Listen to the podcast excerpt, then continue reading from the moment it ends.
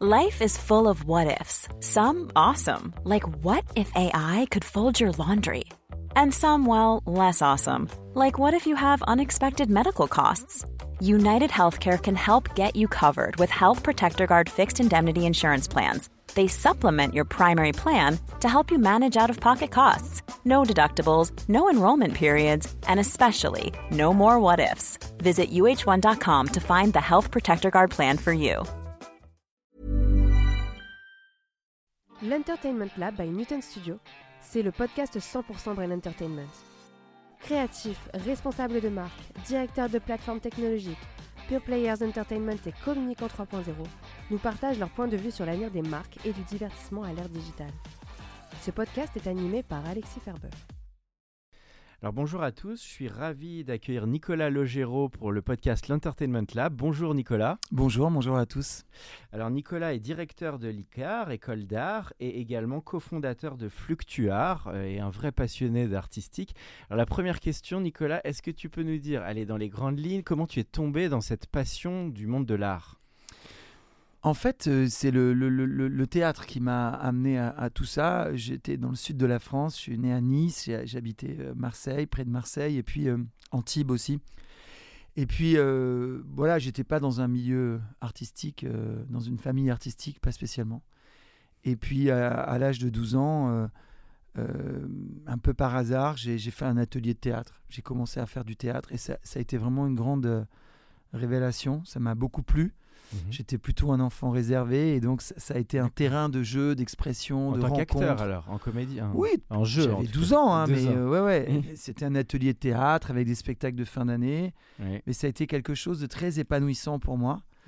Et, hum, et un tournant parce que, ben, disons, euh, euh, dix ans plus tard, ben, je, je quitte tout à Marseille, je monte à Paris pour faire les cours Florent. Quoi. D'accord. Et, et le- finalement, le- voilà, donc ce premier tournant, c'est enfant.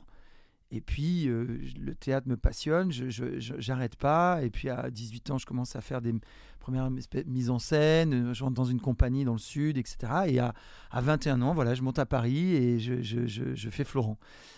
Voilà. Et après, et après c'est tout- tout- tout- tout- toute ma vie a, basculé. Chez Florent, je vois une petite annonce. Et euh, il y a euh, Espace Pierre Cardin recherchait des comédiens pour faire des visites guidées d'une expo, etc. Moi, je candidate pour faire un petit job de- de- de- d'étudiant, quoi. Mhm. Et puis, euh, j'y passe 20 ans, en fait, dans le lieu. et donc, j'ai donc, j'ai travaillé. hein. Donc, je mets un pied dans cet espace Pierre Cardin. Et puis, derrière, ben, je me suis occupé de la com. Et puis, 7-8 ans plus tard, euh, j'ai dirigé le lieu pour Pierre Cardin. Mhm.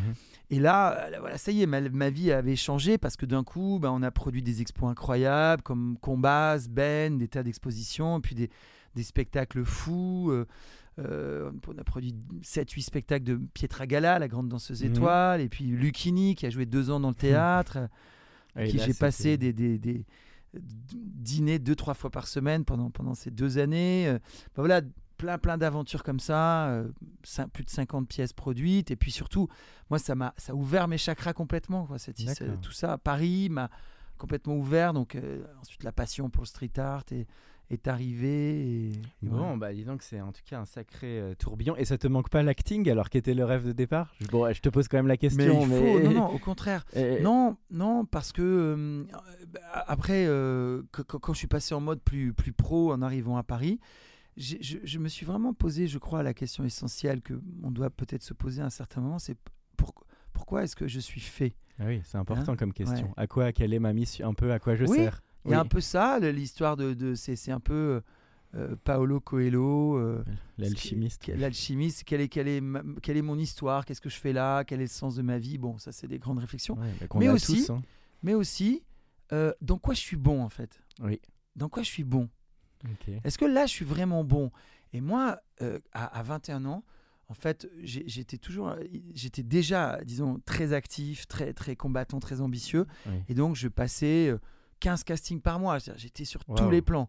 Et d'un coup, là, d'être sans arrêt en jugement, de passer sur le grill Oui, tout le temps, c'était pas fait pour moi. Ouais. très dur. J'avais trop de sensibilité pour ça. J'étais donc euh, je l'ai compris assez vite. Dieu merci parce que j'aurais quand même pu euh, y galérer pendant 10 ans comme beaucoup de copains. Et, et- et donc j'ai switché assez vite et, avec cette opportunité en plus à l'espace Cardin, je suis passé de l'autre côté. Et donc je me suis dit, ben voilà, ma place c'est plutôt de monter des projets, d'être dans la D'être production un porteur de projets. projet et, Exactement. et de aussi le côté fédérateur d'équipe qui finalement on a moins quand on est juste comédien. Exactement, parce que le comédien, c'est le fantasme absolu, c'est le seul qu'on voit briller sur scène ou au cinéma. Mais en réalité, Hmm, c'est un peu triste même ce que je vais te dire, C'est très dur. c'est que c'est le dernier maillon de la chaîne. Il Mm. ne décide de rien, C'est pour ça que souvent ils choisissent de devenir metteur en scène d'ailleurs. très souvent. Parce que c'est vite frustrant. Tu es un outil Bien au sûr. service d'un producteur, d'un scénariste, auteur, d'un voilà, réalisateur. d'un auteur et d'un producteur, d'un metteur en scène. Et tu as ce trio, donc euh, auteur, Mhm. euh, producteur, metteur en scène. Tu es au service de, de- de ce trio. Mais, mais alors, on ne voit à la fois que toi quand tu es sur scène. Non, Et en même temps, tu es le dernier maillon. Tu arrives 4 à 5 semaines avant euh, le spectacle. Tu ne décides de rien. Quoi. Puis surtout, il faut les grands rôles, hein, ce qui est encore un autre sujet. Alors, euh, Nicolas, euh, donc en tout cas, euh, je pense que les auditeurs ont compris, on va, on va parler pas mal d'art dans ce podcast. Donc peut-être pour revenir sur ta passion du street art, parce que je sais que aussi c'est au fondement de tout ce que tu as fait, est-ce que tu peux nous en parler un peu de cette passion et de ce courant artistique du street art qui est aujourd'hui très marquant, avec des gens qui marquent d'ailleurs le monde entier? Mais voilà, euh, nous parler un peu de ça, parce que je sais que c'est une énorme passion pour toi. Oui, oui, c'est vrai. Et, et, euh, en, en tout cas, euh, ça a été ça aussi dans ce tournant de ma vie en arrivant à Paris. Mhm. C'est que j'ai vraiment découvert le, le- le monde et ce milieu artistique que, que je connaissais pas. Mm. Et hum, donc, Pierre Cardin, l'espace Pierre Cardin, ça a été une, une inspiration.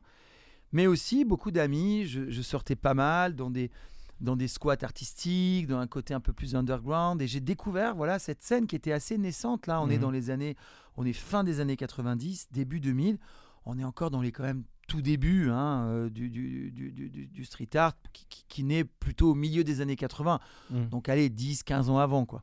Mais enfin, ça restait quand même tout ça très, très confidentiel. Hein. Tu avais 2-3 galeries à Paris.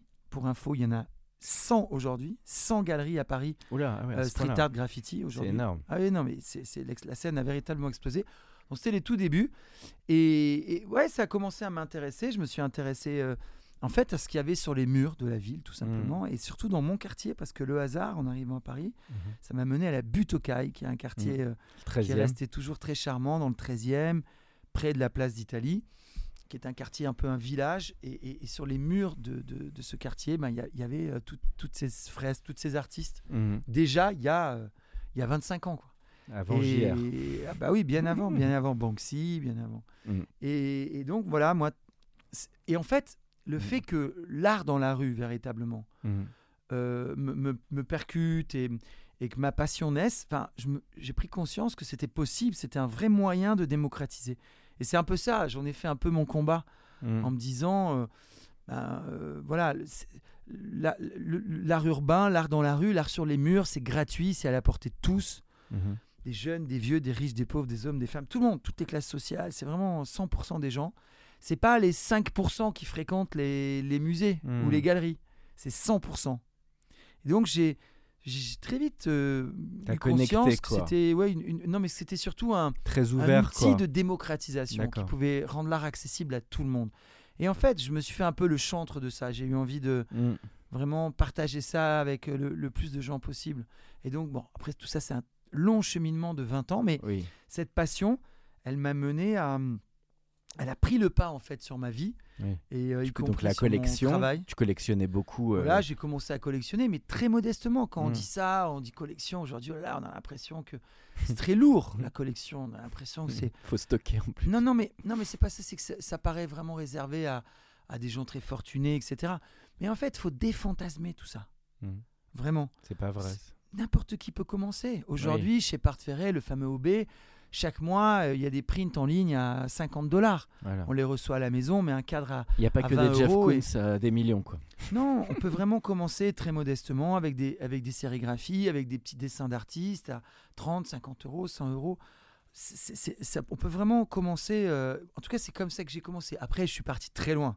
Mhm. Aujourd'hui, j'ai 800 pièces, j'ai une collection voilà, très Elles importante. sont où d'ailleurs tu, Sans tout révéler, c'est, parce qu'il y a un sujet de stockage derrière après. Oui, moi, en fait, euh, toujours pareil, avec cette fameuse mission, on revient à l'alchimiste. Mhm. Euh, c'est que j'ai fait des lieux de monstration en fait. Donc, quand Xavier Niel a créé son école 42, Mhm. eh bien, euh, j'ai- j'ai été proposé de faire un musée dans cette école. Oui. Et donc, il y a 6-7 ans, j'ai fait un musée qui s'appelle Art 42 Oui, je me rappelle. et qui, depuis toutes ces années, fait 15-20 000 visiteurs par an. C'est entièrement gratuit. Et là-bas, il y a 150 œuvres, il y a une quarantaine de murs peints in situ. Et c'est le vrai premier musée du street art euh, en France. Mais, et tout ça, ça m'a amené après Mhm. à répondre à l'appel à projet euh, lancé par la mairie de Paris, Réinventer Paris, Réinventer la Seine, et à remporter avec mon, mon associé Jérôme Boursin euh, Fluctuart, et à me lancer du coup dans un lieu. euh, un plus institutionnel, Voilà, un nouveau. Et alors donc Fluctuar, donc c'est un projet qui est donc à Paris, qui est avec euh, le bateau. Tu vas nous en parler d'un centre d'art flottant. Est-ce que tu peux nous dire voilà en quoi la spécificité de ce projet?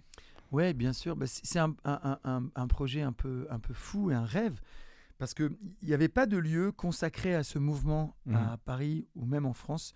Donc, tu avais des galeries, c'est la, la partie vente, la partie marché, mais euh, pas, pas de lieu de monstration. Alors, bon, parfois, il y, a eu au Palais de Tokyo le Lascaux Project, c'est-à-dire euh, dans les, dans les entrailles du Palais de Tokyo, il y avait des choses, mais donc, toujours des, des choses un peu de biais, un peu de côté, pas vraiment de lieu consacré qui venait Mhm. soutenir ce mouvement.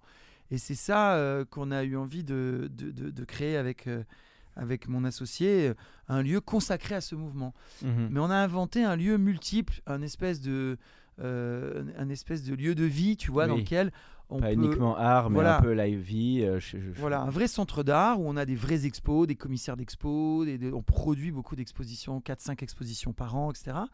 Mais aussi un lieu de vie où on peut boire un verre, où on peut manger. Il y a une librairie spécialisée avec les meilleures euh, références, tu as des centaines de références autour du street art, du graffiti. Il y a un rooftop superbe en haut avec une vue sur tout Paris, le Grand Mm. Palais, la Tour Eiffel et tout. Et puis une immense terrasse en face.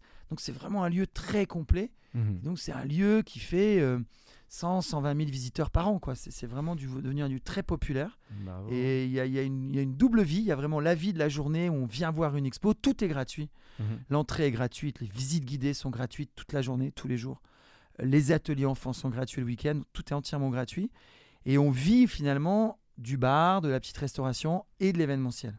C'est courageux comme modèle économique. Faut, Voilà. te- faut tenir derrière. On a fait quoi. ce pari et il n'y a pas un euro d'argent public et, et c'est un pari gagnant. On a deux ans et demi maintenant, malgré le Covid. Euh, le lieu est, est- est viable. hein. C'est un gros investissement. hein. C'est un projet de 4 millions et demi d'euros. hein. Il a fallu construire le bâtiment flottant. C'est un vrai chantier naval qu'on a lancé.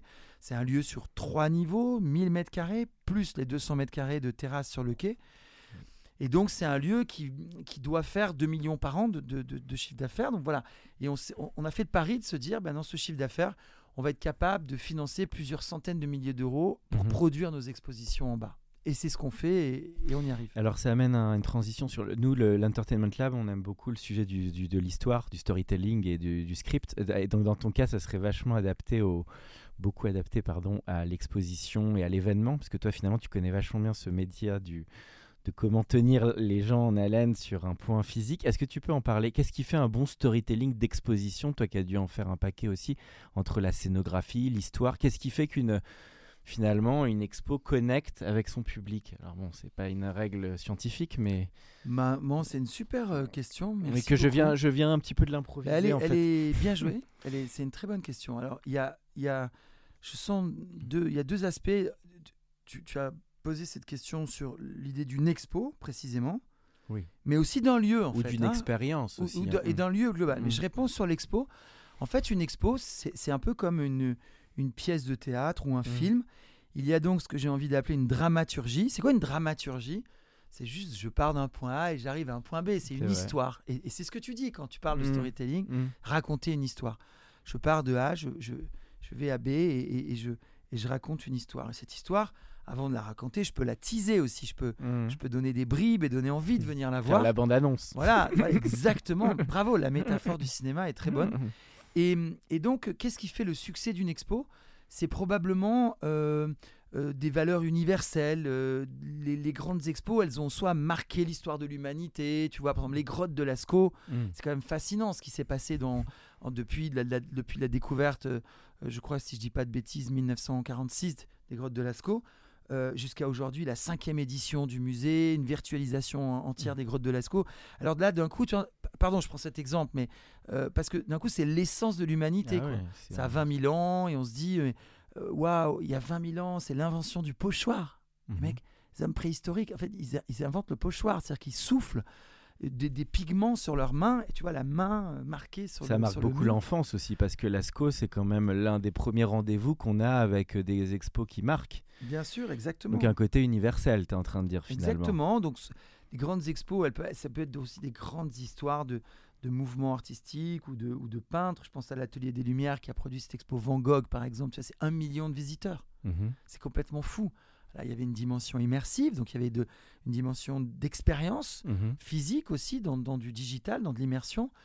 Mais aussi Van Gogh avec tout cet imaginaire, toute cette peinture. euh, Bien sûr. qu'on a envie de revivre. Et donc là, en ce moment sur Fluctuart, par exemple, pour finir dans, dans- dans quelques idées sur des dramaturgies d'exposition comme ça, Mhm. c'est euh, ou de scénographie, c'est euh, on fait une expo sur le graffiti. Alors le graffiti, c'est euh, 40 ans d'histoire. Le graffiti, c'est ce sont Mhm. des graffeurs vandales qui Mhm. sortent la nuit, qui vont peindre des trains, qui vont poser leur blaze, c'est-à-dire leur surnom, qui sortent en crew, qui prennent des risques dingues avec des montées d'adrénaline démentielles, parce que c'est des risques fous. hein. Il y a des mecs aujourd'hui qui ont 150 000, 200 000 euros de dettes, hein, qui, qui ont été condamnés. Donc c'est assez fou cette pratique du graffiti vandale. Et Parce qu'aujourd'hui, c'est pas totalement autorisé. Il y a- il y a- quel- Ah, c'est mais quel c'est est la- quel- totalement illégal. Ah, c'est totalement illégal. Bah, Tu vois, aller le- peindre un train, c'est c'est complètement Dans le monde entier ou uniquement en France? Non, bah, qui- dans le monde, peut- quel pays dit euh, Mais En fait, c'est illégal, euh, mais un petit peu métros autorisé aussi. Pas du tout Non, non, sur non, les métros. D'accord, sur le Ah non, métro. Non, non, non, non. c'est- D'accord. Je t'assure, c'est. c'est- Non, mais c'est vrai que quand on voit un très beau graffiti, on se dit bon, les mecs sont Alors pas. sur un mur d'une Eh, friche abandonnée, la oui. réponse est oui. Eh oui, bien sûr. Mais sur un, un bâtiment patrimonial, Ah sur oui, un oui, site ah, classé, c'est. Mais même en fait, toute peinture sans autorisation Oui. sur un mur qui appartient à un propriétaire est condamnable. D'accord, d'accord. Ok, ok. La seule tolérance qu'il y a, c'est que bah, quand tu vas poser un joli pochoir et que tu t'appelles Banksy, tout le monde le, le laisse. Quoi. Hein Oui. Si tu vas poser un gros blaze avec ton, ton, ton surnom, qu'est-ce que ça pourrait être, toi, ton blaze? Moi, c'est Al, moi. A-L. AL, voilà. Voilà. Donc, euh, bah, tu, vas, tu vas graffer AL. Alors, il y a différents styles. Il y a le wild style, il y a les bubble letters, il y a plein de styles de, finalement de, de, de calligraphie, comme ça, d'écriture. Chacun choisit son style, choisit ses lettres. Et donc, c'est très fascinant. Et en ce moment, c'est ça qu'on raconte sur Fluctuart. C'est une expo autour des, des, des, des, des, des- des- des 40 ans du graffiti, du graffiti vandal. C'est une commissaire d'expo qui s'appelle Valériane Mondo. Graffiti, c'est né où vraiment? C'est New York City Oui, New York, années 70. euh, C'est parce que c'est l'époque de, War... de... c'est le pop art, c'est- oui, ça n'a rien à voir avec le pop art, mais, mais, c'est parallèle ça naît, euh, ça naît, des, des, des- ça naît de- du, du Bronx, de, Oui, de, Brooklyn, euh, des, des jeunes qui, qui souvent en fait venaient comme ça marquer les murs. C'est une façon de marquer son quartier aussi, de délimiter des quartiers. Et puis euh, la légende d'un certain Taki 183. Et ce fameux Taki, c'est un coursier. Et chaque fois qu'il va livrer un pli dans un, dans un immeuble, il, il- il laisse son, son pseudo Taki 183. Mm.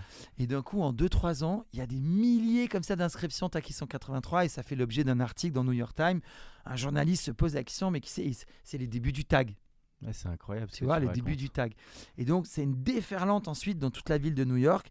Et donc, tout le monde se met à mettre son nom sur le mur, à, Mhm. à peindre les métros. Et là, on- des gars arrivent, commencent à peindre des métros. Dans le métro, il part du, de Brooklyn, il traverse Manhattan sur les, les, les voies aériennes. Et donc, ça fait des photos euh, démentielles. Et il arrive dans le Bronx. Et les mecs du Bronx, ça dit Ah ouais, c'est comme ça. Mais nous, on va, on va faire le double. Et bam, ils repeignent le train. Le train repasse dans deux heures. C'est complètement fou. C'est les, les, les- heures de gloire du graffiti. C'est que ça que- évoque, ça évoque quand même une autre époque, parce que quand tu parles de tout ça, dans l'imaginaire, c'est quand même beaucoup les années 80, 90, C'est ça. les films de Spike Lee. C'est ça. Pourquoi c'est moins comme ça aujourd'hui Désolé. Ouais. On n'est pas la même époque, quoi. Non, c'est clairement. Non, mais il pourrait y avoir époque. des, il pourrait y avoir des. Ce que tu veux dire, c'est que peut-être à l'époque, les gens convertissaient en positif cette espèce de rage, et aujourd'hui, c'est un peu moins le cas. Désolé, je lance, un- je m'apprêtais pas à poser cette question, mais Non, je, je parce que ça me pose une question sur aujourd'hui, en fait. Pourquoi ça existe moins, en fait? Non, ça, ça existe pas moins. Je crois qu'il n'y a jamais eu autant de graffiti qu'aujourd'hui, D'accord. hein, sérieusement. Ok. Enfin, il y en a partout du graffiti, non? Tu Pour- alors pourquoi, pourquoi dans l'imaginaire des gens, on a l'impression que c'était peut-être plus fort dans l'époque que tu énonces, en fait? Oui, c'est-à-dire que c'est vrai que dans ces années 70, enfin, c'était défoncé, quoi. Une Il y en espèce de avait vent de partout. liberté, quoi. C'est ça? Oui, mais en même temps, c'était saccagé. D'accord, d'accord. Donc, euh, est-ce qu'on a envie de vivre aussi dans ce chaos? Dans ce peut-être. chaos, Ouais, des, ouais. c'était, il y avait dans ce, dans ce, euh, dans ce côté très underground comme ça, les métros étaient complètement saccagés. C'est dur qu'on n'a pas vécu dans l'époque. Après, C'était les punks, c'était aussi cette époque après qui est arrivé des punks, des... c'était euh, vraiment une, une C'était nouveau. En tout cas, c'était un peu plus nouveau. Et alors, moi, ça m'amène à un sujet parce qu'on était sur le storytelling, les scénographies, les expos. Moi, ça me faisait penser à deux. J'imagine, tu connais tout aussi tout ce qui est art, euh, carrière visuelle, tout ce qui se parle ça à Arles notamment. Euh, et à Saint-Paul, euh, toutes les carrières de l'hum- Tu as fait aussi des expos un peu plus euh, tridimensionnelles. Je sais pas ce que tu penses des arts visuels un peu plus en termes de projection. Est-ce que tu crois que ça va évoluer? L'art visuel va devenir plus numérique et Mm, tout ça? Est-ce que mm, tu peux mm. en parler de ça? Bon, c'est, un immense euh, Sujet, non, mais en petit peut-être. Mais on- en tout cas, euh, Mm. je pense que le, le mapping, c'est devenu quelque chose aujourd'hui d'assez, important. Donc l'idée qu'un artiste euh, vienne, si tu veux, euh, euh, représenter son univers sur un- grâce à une projection avec un motion designer. Donc y a, Mhm. ça allie trois choses en fait. C'est de la tech, c'est-à-dire Mhm. une capacité de projection très puissante avec des barcodes, etc. C'est puissant avec beaucoup de lumens qui permettent de venir mapper, hein, de venir vraiment faire une tapisserie murale. Mhm. Et donc on a tous en tête ces églises par exemple qui ont été euh, qui sont recouvertes, qui sont mappées, etc. Ça, c'est la version un peu patrimoniale, un peu lambda. Mais dans la version contemporaine, donc, ce sont des artistes, des univers d'artistes qui confient leur création à des motion designers Mhm. qui, eux, vont transformer la matière, la création pour l'adapter euh, sur le, le support du mur qui va être projeté. Exactement. Donc, donc tout ça, c'est donc tout Ou ça, bien des œuvres existantes, parce que moi je l'ai vu dans le cas de Cézanne, où il y avait, ils ont évidemment ressorti Cézanne en projection euh, cet été, et en mettant du David Bowie, ça envoyait. C'était quand même assez fort comme expérience euh, sensorielle, je dirais. complètement. Donc, Moi, euh, j'ai beaucoup accompagné euh, une boîte qui s'appelle Athème, le Jam Project, où on a fait euh, des capsules immersives dans la, dans le- la Villette, sous la Grande de la Villette l'année dernière, avec différents programmes immersifs. Tu vois, C'était Voilà. une énorme capsule de 12 mètres de haut, euh, 360 degrés, avec un son spatialisé, et on rentre, on est complètement immergé. En fait, tout ça, ça nous mène Mm. à Metaverse. Ça nous mène à Ah oui. Mark Zuckerberg. Ça On a eu la discussion alors avec Corinne Métillon de Orange qui a parlé de ce sujet de l'art virtuel à travers le méta et à travers les gens qui demain vont se plonger dans avoir leur propre avatar univers virtuel. Toi, tu penses qu'on va basculer là-dedans?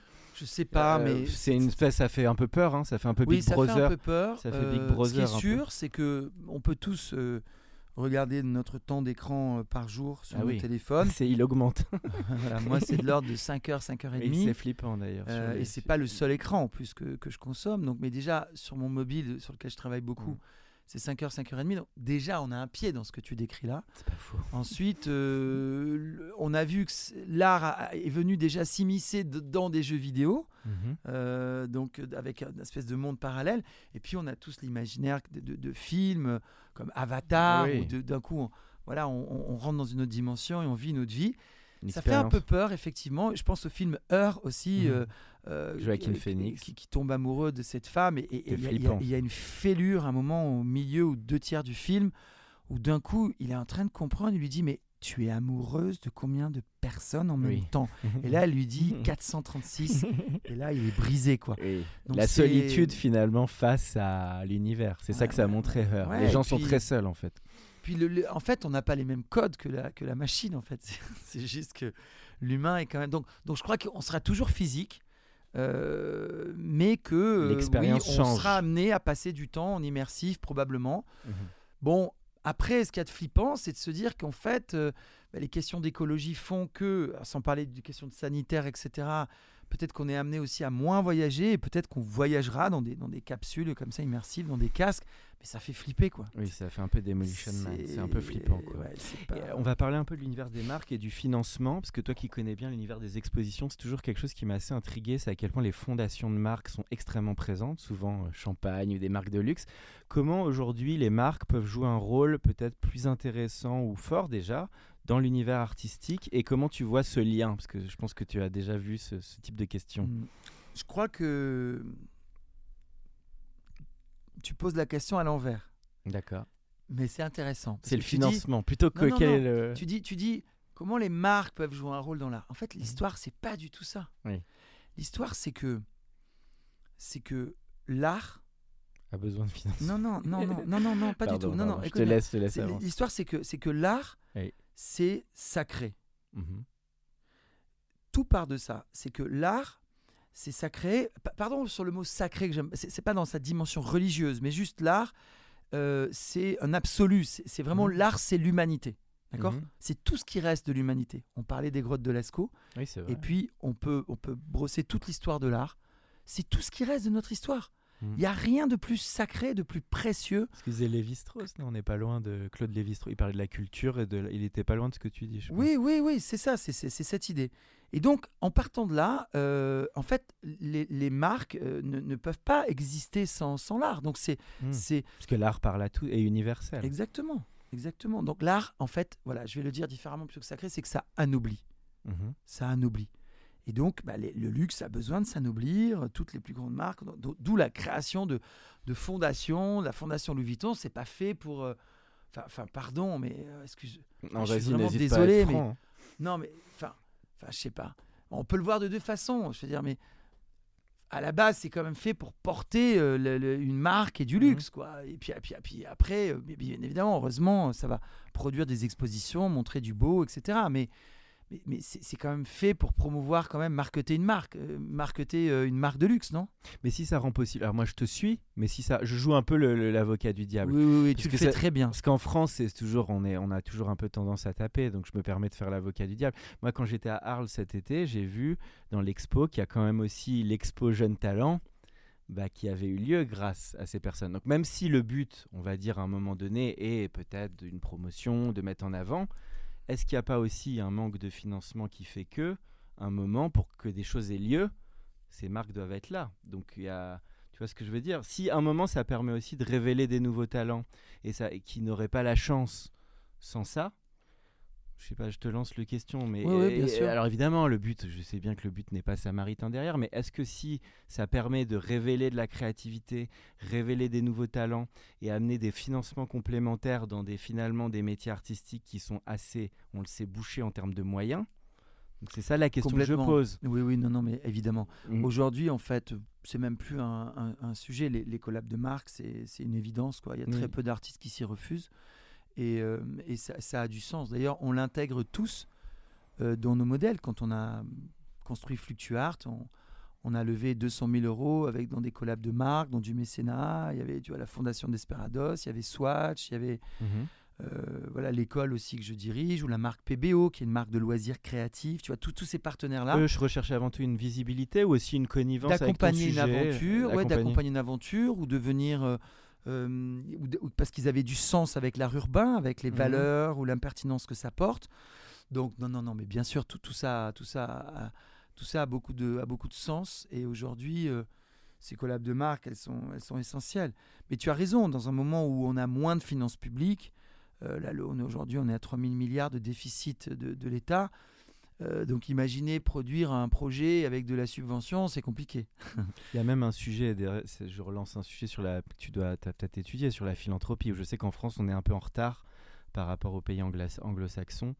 Et euh, enfin, je sais pas si tu, en quelques mots, euh, tu penses qu'il y a un rôle qui doit être plus fort aussi pour, Oui, euh, ça pour, soutenir Ça l'art. s'opère euh, surtout euh, à, à- à- à haut niveau, c'est-à-dire pour le Louvre, euh, c'est pas un problème. Le Louvre, il y a 7-8 personnes pour lever du mécénat chaque année et il lève plusieurs millions sans problème. Euh, à l'image d'un Fluctuart qui a coûté 4 millions, on a levé 200 000 euros euh, de, de mécénat. Donc ça fonctionne sur les gros, Mhm. euh, gros ou moyens, si on parle de, de Fluctuart, et, et- et ça, ça fonctionne moins sur les petits. En fait, c'est plus dur pour des petites aventures, mais la, la vraie vie en France, c'est que des opérateurs ont besoin de lever 5 000, 10 000 euros sur des petites aventures. Je monte Mhm. une pièce, je monte un, un petit lieu, je monte un. Donc c'est là on pourrait donner une incentive Ben un là- fiscal là, un y peu a plus gros intéressant. Bon, Il y en a un, parce que depuis la Mhm. loi défiscalisation 2003, c'était à Yagon, Mhm. c'est euh, 60% de défisque pour des entreprises, euh, 66% pour les particuliers. Donc ça, ça existe. Mais encore une fois, en fait, ce, à quoi il faudrait arriver, je vais être très concret, c'est que la boulangerie là, de, la, de la rue, nous sommes ici à Levallois-Perret. Euh, au 131 31. de la rue Louis Rouquier. Louis Rouquier, il faut quand même le dire. Euh, eh bien, la boulangerie de la rue Louis Rouquier, qui est pas très loin, la boulangerie, elle aurait un. Combien elle fait de chiffre d'affaires par Ah, mois, ça, la je sais pas, boulangerie je connais pas tous les Bah chiffres d'affaires des boulangeries. Mais c'est intéressant de ça savoir. peut se calculer. Elle, est- elle doit faire, je sais pas, 30 k à peu près par, euh, par mois, Ah, d'accord Peut-être ils peuvent Donc elle fait une 3 petite 400 partie. k par an de chiffre d'affaires. Mince Non, mais c'est pas anodin. Et sur 3 400 cas, est-ce que la boulangerie, franchement, elle peut pas mettre un ticket à 2 3 cas De Mm. quoi on parle? Vrai ou pas? Bah oui, il faut que les candidats à Eh ben, l'élection présidentielle entendent Non, mais, tu- mais, pas, mais le dispositif est là. C'est qu'une question de culture. C'est là que ça s'opère pas. Ça ne s'opère pas. On reverse. Donc ce que tu veux dire, c'est les qu'on ne PME, soutient des pas petites boîtes, la- des commerçants qui, qui ont la chance de, de bien tourner, etc. Eh bien, on a, il y a besoin de milliers, de millions de tickets à 1000, 2000, 3000 euros. Vraiment? Ouais. Non, non, Parce que le tissu, il est là, le tissu culturel. C'est pas que des Louvres et des Fluctuarts, parce que ça, il y en a une poignée. Mais c'est de redescendre justement jusqu'à l'opérateur du quartier, jusqu'à le gars qui va aller faire la fresque dans, dans la rue. Là, il y a une école avec une cour, il y a un mur pignon incroyable dans la rue. Je sais pas comment s'appelle Mm. l'école. Et il y a un- Jules Ferry, ouais. ben, il est blanc le mur, tu vois. Eh ben, faire une fresque là, ça coûterait peut-être 2-3 000 euros. Et ça, c'est au niveau de la rue. Donc là, là c'est intéressant parce que c'est un sujet que j'aime bien sur les nouveaux talents et la nouvelle création. Ça m'amène à un sujet important qui est comment faire émerger les nouveaux talents. Parce que c'est vrai qu'on parle souvent bah, des têtes d'affiche. euh, Tu parlais de JR, Banksy, etc. Mais bon, il y a aussi les nouveaux talents, surtout à faire émerger. Et justement, les gens qui sont en école d'art, puisque tu diriges aussi une école d'art euh, Éc- Écart, et qui effectivement euh, Icar pardon. Et, euh, et donc tu connais ce sujet de un moment bah, faire sa place quand on est un jeune artiste et on sait à quel point c'est difficile. Euh, mais du coup la question c'est quel voilà quel regard tu portes là-dessus? Comment un jeune artiste aujourd'hui peut percer? Il se débat quand même des modèles économiques très compliqués sur les ventes d'œuvres. Tout ça n'est pas toujours protégé aussi Euh, voilà, donc je fais un pont vers le sujet de la transmission et de la nouvelle génération, mais qu'est-ce que tu peux dire de ça et qu'est-ce qui peut peut-être peut changer? En fait, euh, Je fais une transition vers ta, ton autre vie, qui Ouais, est plus ouais, de ouais, directeur d'école. Alors, un mot déjà sur l'ICAR en intro. Mm. C'est une école d'ingénierie culturelle et Mhm. du marché de l'art. Donc, on ne forme pas des artistes pour le Mm. coup. hein. Mm. J'ai 900 étudiants à Paris, à Bordeaux, à Lyon et à Lille. L'école a 60 ans. Et ces étudiants, ils vont être des médiateurs. mhm. Ils vont être euh, des, ils vont, ils vont monter des expositions. Ils vont être des commissaires d'expo. Ils vont travailler dans des maisons de vente aux enchères comme Christie, Sotheby's, Arcurial, etc. Et ils vont travailler dans des galeries. hein. Ils peuvent aussi être artistes ou ils sont uniquement en management culturel Non, Ils sont voilà, plus c'est en pas une management. école d'art, c'est une école management de, culturel. de management culturel. Bravo, c'est oui. presque plus une école de commerce Oui. spécialisée dans le monde de l'art. D'accord, d'accord, d'accord. Voilà. Donc moi, je forme en fait des, des petits soldats qui vont aller se battre, défendre les artistes, faire de la Hmm. médiation, euh, vendre des artistes qui vont, d'accord, qui vont travailler aussi dans des municipalités, qui vont dans des départements culturels, dans Comme tu as fait au début finalement. Exactement. Avec l'espace Picardin. Exactement. C'est Mm. vraiment, euh, euh, c'est vraiment l'idée de- d'une petite armée comme ça de gens, mais pas pour faire la guerre, mais pour, Pour défendre les artistes. les artistes, pour porter des valeurs. Parce que derrière ces artistes, je reviens à l'aspect euh, sacré de l'art, c'est-à-dire l'art, ça porte des valeurs. Mhm. Tu vois, le meilleur euh, euh, combat contre sens. le populisme. Mm. Tu vois, et les, les théories racistes de, de grands remplacements, Mhm. euh, le meilleur combat, c'est justement l'art, tu vois. Euh, c'est vraiment les valeurs, ces valeurs. La diversité. Parce que tu vois, en pensant à, à tout ce débat un peu très nauséabond qu'on vit en ce moment, Mhm. est-ce que tu penses à tous les enfants, en fait, euh, euh, par exemple, juste en France, on est, on est en France, tous ces enfants, tu vois, euh, de couleur ou, euh, tu vois, issus de mixité, qui sont métis et tout ça, tu te rends compte à quel point c'est violent Bah, Je veux c'est dire, de porter un débat comme ça, c'est vachement violent. Enfin, C'est à la fois violent et ça tourne pas en toutes les forces de la mixité. C'est ça le C'est problème. terrible. Et ça ne veut pas dire, tu vois, qu'il ne faut pas faire preuve d'angélisme non plus. Probablement, si on en arrive à avoir une extrême droite à 30%, c'est qu'il y a aussi des, c'est c'est qu'il y a aussi des constats, c'est qu'il y a aussi des choses qui vont pas. Donc les choses qui vont pas, elles doivent être réglées, mais, mais par des démocrates. De, de- moi, pour moi, dans un esprit humaniste. Et que, évidemment, euh, le métissage, c'est c'est l'histoire euh, de notre civilisation, l'histoire du monde. Et que tu peux pas ostraciser et faire euh, et, et porter des discours comme ça. C'est terrible, c'est vraiment. Et je trouve qu'on s'en offusque même plus, tu vois. Les Ah, artistes ont même moi, peur. Ça me choque, moi. Moi Mais aussi, oui, ça pas- me- mais je, je trouve ça très Tu, tu triste. entends un artiste dire ça Ils se font bah, lyncher, tu vois, après sur les réseaux sociaux, etc. C'est très compliqué de prendre position. bah, tu sais que même dans mon école, j'ai 900 étudiants. Mhm. Je là, je, je profite de ta tribune parce que là, on est quand même libre. Je m'attendais Mais dans pas à ce mon école- ça, mais allons-y, Dans mon école, Mhm. je, je, je peux pas parler de ça. Parce qu'il y a beaucoup de jeunes qui soutiennent maintenant les Non, je dis courants. pas ça. Non, mais j'ai vu, des- j'ai vu une je- émission flippante. Que je- aussi la nouvelle génération. Voilà, mais je peux pas en parler Et- parce que c'est ouais. des règles en fait d'éthique. On a une charte. Oui, et puis Je tu peux pas faire de prosélytisme. C'est difficile d'aller. Bah, c'est du Ah oui. Ah, prosélytisme. le terme de prosélytisme. Ben, alors que c'est pas, tu vois, prosélytisme pour moi c'est bon un prosélytisme religieux ou un prosélytisme de parti politique. Mais finalement, si tu dis, même sans dire, euh, j'adhère, euh, je, pro- pro- je promeus tel parti, moi c'est pas du tout mon propos. Moi, je- je- Hmm. chacun vote Oui, pour qui il veut. Mais je dis quoi. juste que attention, euh, attention au populisme quand même. Tu vois, mais même ça, c'est du, c'est une forme Après, de je trouve prosélytisme. que à t'écouter, euh, à t'écouter, je pense qu'aussi le, bah, l'art devrait jouer un rôle. euh, il le joue, hein, l'art a une, con- une consonance parfois politique, et, mais de- voilà, devrait jouer un rôle plus actif là-dedans pour démontrer euh, par du positif, euh, de la lumière, de la création, bah, le, contraire de ce qu'on nous raconte en fait. Et je Mhm. pense que et là, je pense qu'aussi la nouvelle génération a un rôle peut-être plus fort à jouer Bah oui, personnellement, mais qui est mais qui est pas simple hein, parce que c'est une époque difficile, il y a tout ce Covid, il y a etc. Mais c'est vrai que je pense que la jeunesse, elle a toujours amené euh, dans l'histoire euh, bah, une fougue et une, une envie de d'ouverture. Et c'est Hmm. ce que je trouve moi personnellement un peu dur dans l'époque actuelle, c'est que je trouve que la la jeunesse est trop étouffée et que finalement bah, c'est des voix anciennes qu'on entend parce que les gens qu'on entend aujourd'hui c'est pas des gens qui incarnent une modernité Ouais, ouais. euh, voilà, mis à part certains, enfin je dirais pas mes, mes goûts, mais, mais c'est vrai que, que... Enfin voilà, mais ça c'est, on ferme là peut-être la Oui, partie oui, politique, Pour mais en en tout cas c'est pour dire que les arts véhiculent aussi des messages et véhiculent des C'est- choses très C'est importantes l'essence de l'art et de l'humanité. sont pas c'est- toujours à la radio ou à la télé. Voilà, c'est ça que je veux dire aussi. Oui, parce que c'est pas facile de s'exprimer aujourd'hui sur ces sujets, tu vois. On, Mm, est, mm. on est tous très en retenue, très... mais en fait, finalement, un peu trop.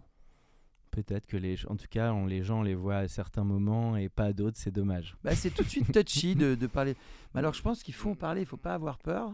Oui. Justement, il faut sortir Bah, des c'est tabous. ce qui est sain dans la démocratie. Et c'est Normalement, c'est le parlant des dialogue. choses, ouais, que, que en en parlant, tu vois, qu'on peut défantasmer et qu'on peut ramener des gens, j'ai envie de dire, dans des visions euh, plus euh, centristes, plus modérées en fait, tu Et vois, plus, plus- je pense que les gens se rendent compte, de, les gens sont pas dupes aussi, et je pense qu'au bon moment, les gens prendront la bonne décision. je reste quand même euh, optimiste que les gens, et bien là on voit qu'il y a quand même des trucs qui, enfin, qui tombent comme des tu soufflets. sais, Do- mais bon, on va pas Donald lancer Trump le... a été élu quand même.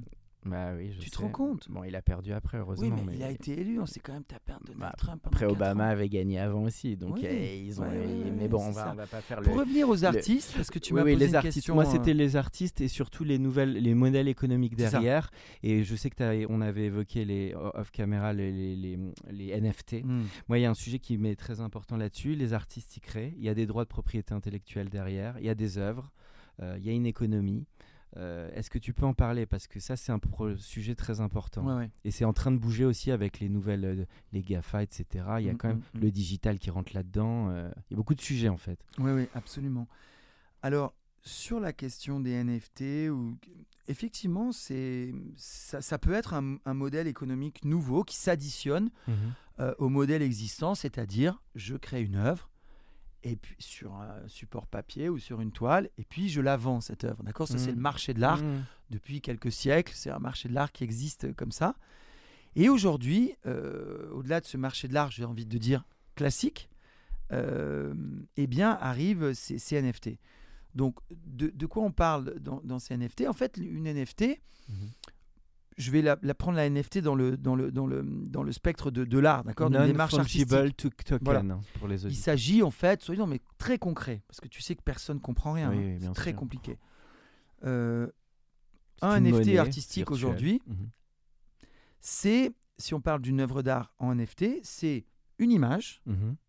ou un GIF, d'accord? Oui. Euh, Tout simplement, ok? Mhm.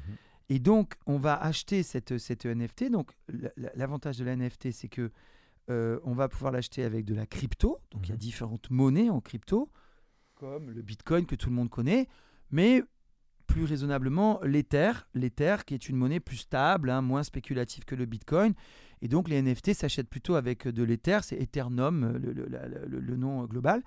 Donc, on a un porte-monnaie de Mhm. crypto. En général, par exemple, qu'on va créer sur MetaMask, d'accord, qui est Mhm. euh, une espèce de banque euh, virtuelle pour de la crypto. Donc sur MetaMask, on va mettre du vrai argent qu'on va transformer en Ether. Mhm. Donc on aura la monnaie. Bon. Mhm. Et ensuite, on va acheter un NFT sur une plateforme qui vend des œuvres d'art NFT. Et Mhm. la plus connue, par exemple, c'est Super Rare. Super Rare. Voilà. Donc, on va sur MetaMask, on a de la monnaie, et puis on achète sur, sur euh, Super Rare des NFT. Et la garantie de la NFT, c'est qu'il y a un certificat euh, qui est sur la blockchain. Mhm. Et donc, qui est, euh, D'authenticité un petit qui, a peu. une, qui a une authenticité absolue et Mhm. inviolable. Donc voilà les trois aspects. Est-ce que Oui, c'est très. T'as bien résumé pour vois, les. C'est bien de le rappeler parce que les gens ne connaissent pas derrière. On comprend rien. Personne ne comprend rien. Je te promets. Et quand on achète ce droit d'authenticité, on l'achète en un. C'est un droit de diffusion ou c'est un achat illimité? C'est pas justement pas un droit de diffusion. L'artiste garde la, la propriété morale de son œuvre et la propriété. euh, euh, la propriété morale, la propriété de droit à l'utilisation de, de Mhm. l'image, mais toi tu achètes Un usage particulier. Voilà, exactement. Universel, euh, mais un usage particulier, exactement. Tu achètes un... Alors, après, ça a dérivé sur j'achète le, le but, j'achète la séquence de 3 secondes de la vidéo du but de Mbappé. non, mais tu vois, et là, on est rentré dans le tout et n'importe quoi. Dans une frénésie Ben, on un peut peu tout de- acheter en NFT oui, de gambling où les gens jouent la surenchère. On peut quoi. acheter n'importe quoi. Tu vois, c'est- là, c'est devenu. Mais parce c'est que, pour que c'est derrière, parce que derrière, il y a donc de la spéculation, c'est ça le sujet. C'est Voilà. qu'il y a derrière, il y a du, des Alors, gens qui achètent et qui vendent. La quoi. tristesse, c'est pas qu'il y a de la spéculation derrière. Mhm. c'est que tout, tout est basé là-dessus. D'accord, à ce point-là. Ok. Bah, Est-ce que tu as entendu quelqu'un dire Ah, oh, j'ai acheté une NFT, elle est belle T- t- Personne, tu n'entendras personne Oui, on, parler d'art. on entend que les montants. C'est que la culbute, c'est que euh, c'est les mecs ont, ont fait de l'argent un peu en monnaie de singe, tu vois, ils ont fait des culbutes avec euh, le bitcoin, etc. Donc quand j'achète 200 000 dollars mon truc, ça veut dire que je veux le revendre 500. C'est ça Tout le le monde a ça en tête. C'est ça l'histoire. Tout le monde y va que pour ça.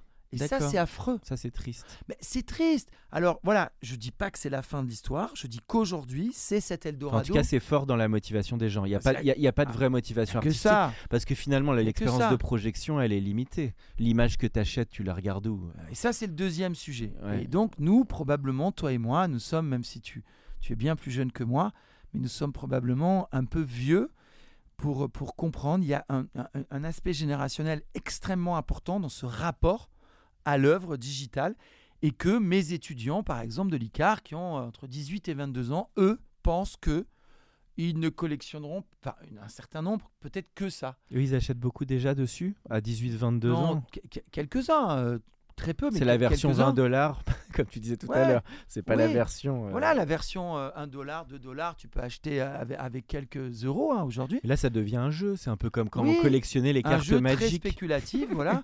Mais je t'assure, dans ma vie de tous les jours, et je passe mes journées à parler de ça, j'ai jamais entendu quelqu'un s'extasier, euh, tu vois, encore moins sur l'œuvre qui a été vendue 50 millions aux États-Unis euh, l'année dernière, ou, en début d'année, je, non, je crois que c'était en début de cette année. Euh, tu vois, personne parle de l'aspect, de l'aspect en fait esthétique. Et ou du- Obvious, donc toi, je crois je sais que tu as suivi le sujet d'Obvious. Est-ce que là, c'était un peu plus artistique dans le cas d'Obvious? Alors, ces garçons, ces trois garçons, euh, se sont lancés dans euh, la, la création d'œuvres produites par l'intelligence artificielle. Donc là, on est ailleurs, on n'est Mhm. pas encore dans les NFT. Ils ont été aussi les premiers Français à sortir une NFT il y a, il y a trois ans. Mais euh, donc, eux, voilà, il y a un chercheur en, en IA, et puis il y a deux, deux, deux autres, euh, deux, deux- deux artistes à, à- à ses côtés aussi, euh, qui viennent plus du monde un peu des startups, d'écoles de commerce, mais ce sont tous, tous les trois devenus véritablement des artistes, mais du digital, du numérique, et eux qui se servent de l'intelligence artificielle. Donc, tu sais, ils vont rentrer, c'est la fameuse technologie GAN, ils vont rentrer 20 000 images qui existent, Mhm. et à partir de ces 20 000 images, la machine va produire une image inspirée par ces images Wow. on rentre 10 000 chats et la machine sait ce qu'est un chat, elle sait reconnaître un chat. D'accord? Donc partant de, de cette tech-là, eux, ils l'ont utilisé pour produire des œuvres d'art. Et donc ça a été Et l'objet. la part artistique va être dans les choix des images? Ou Exactement. c'est ça, reste l'humain? Exactement. D'accord. Oui, alors c'est la machine qui crée l'œuvre, mais évidemment l'humain, en fait, va la programmer, la machine. Donc il va, il va lui donner son, son équation, si tu as veux. aimé artistiquement ou euh, Oui, ils ont fait une première série inspirée de l'art ancien. Donc, ils ont mis dans la machine euh, 40 000 œuvres venues de la peinture ancienne, 17e, 18e. euh, et, et- et donc, la machine a créé des œuvres hein, inspirées de l'art ancien. Donc, c'était assez fascinant. Et c'est une de ces œuvres qui s'est vendue chez euh, euh, Christie's 435 000 dollars euh, il y a trois ans à New York. Et c'est comme ça qu'ils sont devenus parmi les artistes au monde les plus connus dans les œuvres digitales et dans les œuvres produites par, par l'IA. Et donc des leaders aujourd'hui dans les NFT. Ils sont rentrés chez Kamel Menour, des plus grosses galeries d'art contemporain. Ils viennent de vendre encore là des NFT à plusieurs dizaines de milliers d'euros chez Kamel Menour. Ce sont les artistes un peu voilà, référents. Il n'y a pas que eux, mais dans les Français, ce sont les référents. Et donc là, on est dans une démarche construite, Mhm. euh, pensée, euh, artistique. Euh, après, il y a différentes séries. Ils ont fait une série Lasco, justement, voilà, qui était très intéressante. Là aussi, inspirée de l'art pariétal. La machine est venue produire des NFT, euh, etc. Tu vois Donc, tu vois, il y, a- il y a des belles En histoires. tout cas, tout ça bouge beaucoup. À t'écouter, c'est quand même euh, aussi une Ah non, non, révolution dans, le, dans le monde de C'est un l'artistique. Eldorado qui est en train de s'ouvrir. C'est tout et n'importe quoi aujourd'hui. Mais il y a quand même des opportunités Mais qui a- vont, qui vont ressurgir de tout ça. Exactement. Et juste question, alors on arrive sur la fin du podcast, mais j'ai quand même une question moi, qui m'intéresserait. Non, il reste encore un petit peu. Mais le, le- le- la, question sur le, le droit d'auteur quand même. Parce que euh, est-ce que là, à un moment, là, on parle d'œuvres qui se vendent. Mais quid des, des artistes qui créent ou qui doivent financer leur création à venir? Est-ce que demain, les NFT pourraient jouer un rôle par rapport à ça Hmm. Euh, parce Il y a que- quelque chose qui, a tout, qui change tout. Alors là, pour le coup, c'est extrêmement positif. Il y a le droit aussi, il y a la propriété intellectuelle quand C'est même. que dans, le, dans le, le principe des NFT, tu peux introduire dans, dans ton contrat qui va te relier avec ton acheteur une notion de droit de suite. Mhm. Et donc, tu peux introduire le fait que tu crées ta NFT, tu la vends 10 et tu dis, chaque fois qu'elle sera revendue, donc tu la vends 10 euh, Ethers, par exemple, n'importe quoi, Mhm. ce qui fait beaucoup d'argent, 10 Ethers, hein, parce que c'est 3000 euros. euh, enfin, alors, Ok. 10 Ethers, ça fait 30 000 euros. Bon. Euh, tu la vends 10 Ethers et tu dis, euh, donc admettons 30 000 euros, et chaque fois qu'elle est revendue, l'artiste va, va pouvoir toucher 10%, 20%. D'accord. Un peu comme des royalties, quoi. Oui, c'est ça, à vie. Et même le premier acheteur peut introduire le fait qu'il a été le premier à l'acheter à découvrir et que lui, il aura 3%. Et tout ça, ça, se, ça, se, ça peut se, se dealer, quoi. Parce qu'il y a un vrai sujet sur les. Là, forcément, je me focalise un peu sur euh, notre activité. Il y a la création de contenu beaucoup dans l'univers des marques, des vidéos, euh, de la création graphique. Et il y a aujourd'hui un petit problème c'est que quand tout ça est diffusé en digital, il n'y a pas toujours une traçabilité et des durées de droit. Donc, ça va aussi poser un moment des questions par rapport au GAFA et à la potentielle rétrocession d'honoraires sur des talents qui créent. Donc, Alors, une, sur les euh, NFT, on parle d'achat-vente. On n'est pas vraiment dans les Oui. droits. C'est un sujet un peu parallèle. Tu vois, on parle d'achat-vente. Mais l'idée, Oui. c'est qu'il y ait une rétribution à chaque transaction. D'accord. Si l'œuvre est revendue 10 fois, 10 fois l'artiste aura son. Oui, son droit de suite. vend une œuvre. C'est ça qui change par Voilà. rapport Là, à, toi, tu me parles de droit à une gestion donc de droit. c'est euh, ça. C'est un C'est peu. encore un autre sujet. C'est encore un sujet encore un peu, un, peu, un peu différent. encore mais probablement que euh, Ça va évoluer Ça va aussi. évoluer beaucoup, ouais. ouais, ouais, c'est un peu comme dans le cinéma, la chronologie des médias qui a dû évoluer avec Netflix. C'est un peu la- le même genre de sujet. Exactement. Euh, pour finir, on est, euh, moi deux petites questions. Tout d'abord en termes de goût personnel sur le film, série, livre ou musique qui sont qui t'accompagnent depuis longtemps. euh, voilà, euh, des œuvres. Ça peut être qui te marque. Ok. Ah, je sais pas, j'ai envie de. J'ai un petit garçon qui a 7 ans et ça, ça a changé ma vie. Mhm. Je l'ai eu tard, j'ai 47 ans, donc j'avais une quarantaine d'années. Et donc, euh, je redécouvre aussi toute une culture avec lui. Et là, j'ai envie de parler des, des- des fameux studios Ghibli, euh, qui sont des, ces studios de, de, de- de- de films d'animation euh, japonais qui ont produit des films complètement dingues, complètement magiques. Mhm. Et donc là, on les a, on les a tous revus. Donc, je sais pas, je, je pense, je pense à ça. Tu disais aussi radio, Euh, Ça, peut être. Ah. euh, donc là, tu as dit euh, un peu film, film, japonais. euh, euh, série et musique. Euh, alors ensuite, moi j'aime beaucoup, euh, j'ai un peu de mal à suivre la, la tendance aussi très actuelle aujourd'hui. Plateforme, comme on dit. Comment? Tu allais parler des plateformes. Non, hein non, pas du tout, non. Attends, non, non, j'allais parler des, des- de l'urbain. euh, D'accord. je, je, je, je suis pas rentré dans l'urbain, moi finalement, jamais. Alors l'urbain, c'est le, le rap, mais dans, dans une vision très très large. D'accord. Et c'est vrai que, mais j'ai beaucoup de respect, hein, je veux dire, je, je, je dénigre pas, mais euh, je, c'est pas. C'est moins tes goûts. Non, c'est pas mes goûts. ouais. Ouais. C'est pas mes goûts. Je, je n'y arrive pas en fait. J- Ok. J'y arrive pas. Euh, non, mais ça m'ennuie. Tu sais, je lutte vraiment en fait. J'ai envie parce que tu sais, tu te sens trop vieillir. T'es pas dans le Orelsan. Parce que 900 beaucoup d'invités là m'ont cité Orelsan. Oui. Ils sont ce dernier clip un peu hier avec, avec son producteur. Il s'appelle euh, Olivier Poubelle. C'est un des, un des plus gros producteurs euh, d'urbain et, et c'est lui qui le produit. Mais tu vois, non, non, mais je peux saluer des parcours, trouver ça génial. Mais musicalement, je, je- moi, j'aime la chanson française en fait. Ah oui. Euh, Ah ça c'était tu nous Ouais, surprends tous. J'aime la, la- la- la- Aznavour et. Alors, non, mais la chanson française, j'ai pas dit ancienne Ah seulement. oui, pardon. évidemment, Mais tel que tu l'as dit, j'ai imaginé. Ouais, euh, non, mais je j'aime me- la jeune chanson française, par exemple. Euh, tu vois, non, mais j'ai pu aimer un moment quand, c'est quand, quand elle a démarré Louane, Ah oui, ah Angèle. oui, ah bah oui, c'est des bonnes références. Ouais, non, mais tu vois. euh, Clara Luciani. euh, Voilà, exactement. qui a beaucoup de talent, euh, Exactement, ouais, ouais. La nouvelle scène, il y a des très bonnes la- chanteuses. La jeune chanson française, ouais, j'ai- j'ai- j'aime beaucoup. Ouais, ouais, c'est plutôt ce que j'écoute. ouais. Et dans tes artistes musi- euh, musique française qui t'ont vraiment marqué, donc c'est Gainsbourg en- qui est dans Oui. les lourds, euh, dans Ouais. les oui, Michel Berger ou les, les grands. Ouais, c'est ça. Goldman, ça a vraiment marqué. euh, bah, c'est des questions de génération aussi. Tu oui, vois. enfin, ils ont, c'est tous des monuments en tout cas. Même pour la jeune génération, je constate quand même que dans les soirées, c'est souvent Ouais. ces chansons-là qui, con- qui Bien continuent sûr, à apporter l'adhésion, quoi. Ouais, ouais, absolument. Euh, pour finir, alors peut-être ton conseil, alors tu as, commencé à en glisser pas mal dans, dans le podcast, mais pour euh, alors un jeune qui, ou un ou une jeune qui chercherait à se lancer, alors on va dire deux cas, soit dans le management culturel ou soit en tant qu'artiste. Comme ça, on fera les deux cas de figure. Eh bien, donc. Aujourd'hui, en conseils 2021, ouais, Ouais, qu'est-ce que ouais. tu leur dis? Bah, De tout ce que tu sais, en plus tu, tu, tu diriges cette école et quelqu'un qui voilà, là, est en plein questionnement, en plus qui s'est pris les deux années de Covid et qui se dit voilà, soit je veux être manager culturel et une autre style de personne qui, eux, lui, veut, lui ou elle veut vraiment être artiste. Je pense que. hum, En fait, c'est surtout à ses parents que je voudrais parler. D'accord, intéressant. Non, j'ai ça en blaguant, mais on, on le, on le voit tous parce qu'on a tous été vraiment très influencés. Mhm. Euh, quand, quand on est plus jeune, on est très influencé par, Les ses parcours, parents. oui, c'est vrai. ouais, par les parents et qui, qui, qui, qui projettent parfois sur leurs enfants des fantasmes ou qui veulent, en fait, euh, par précaution, ils pensent protéger leurs enfants Parce qu'il faut plus de de, les faut- amener ce qu'il faut dire dans dans, une filière plus bankable Oui, ou euh, plus oui, protectrice. C'est ça le sujet. Et en fait, c'est souvent une grave erreur, je trouve. D'accord. Parce que on- on- la boucle est bouclée, on revient au début de nos discussions et je crois qu'on est très bon dans ce pourquoi on est fait, Ce qu'on aime aussi. dans ce qu'on aime faire. ouais. Oui. Et, et je crois que si on a vraiment le- le- les, les tripes, parce que je crois que c'est de ça dont il s'agit d'être artiste, Oui. cette fibre, cette vocation, si on ressent ça, ben, c'est faut qu'on y va aller, réussir. C'est impérieux, quoi. Oui, je pense. Et, et- et c'est là qu'on va être bon. Donc je crois que. Par contre, il faut de la ténacité derrière.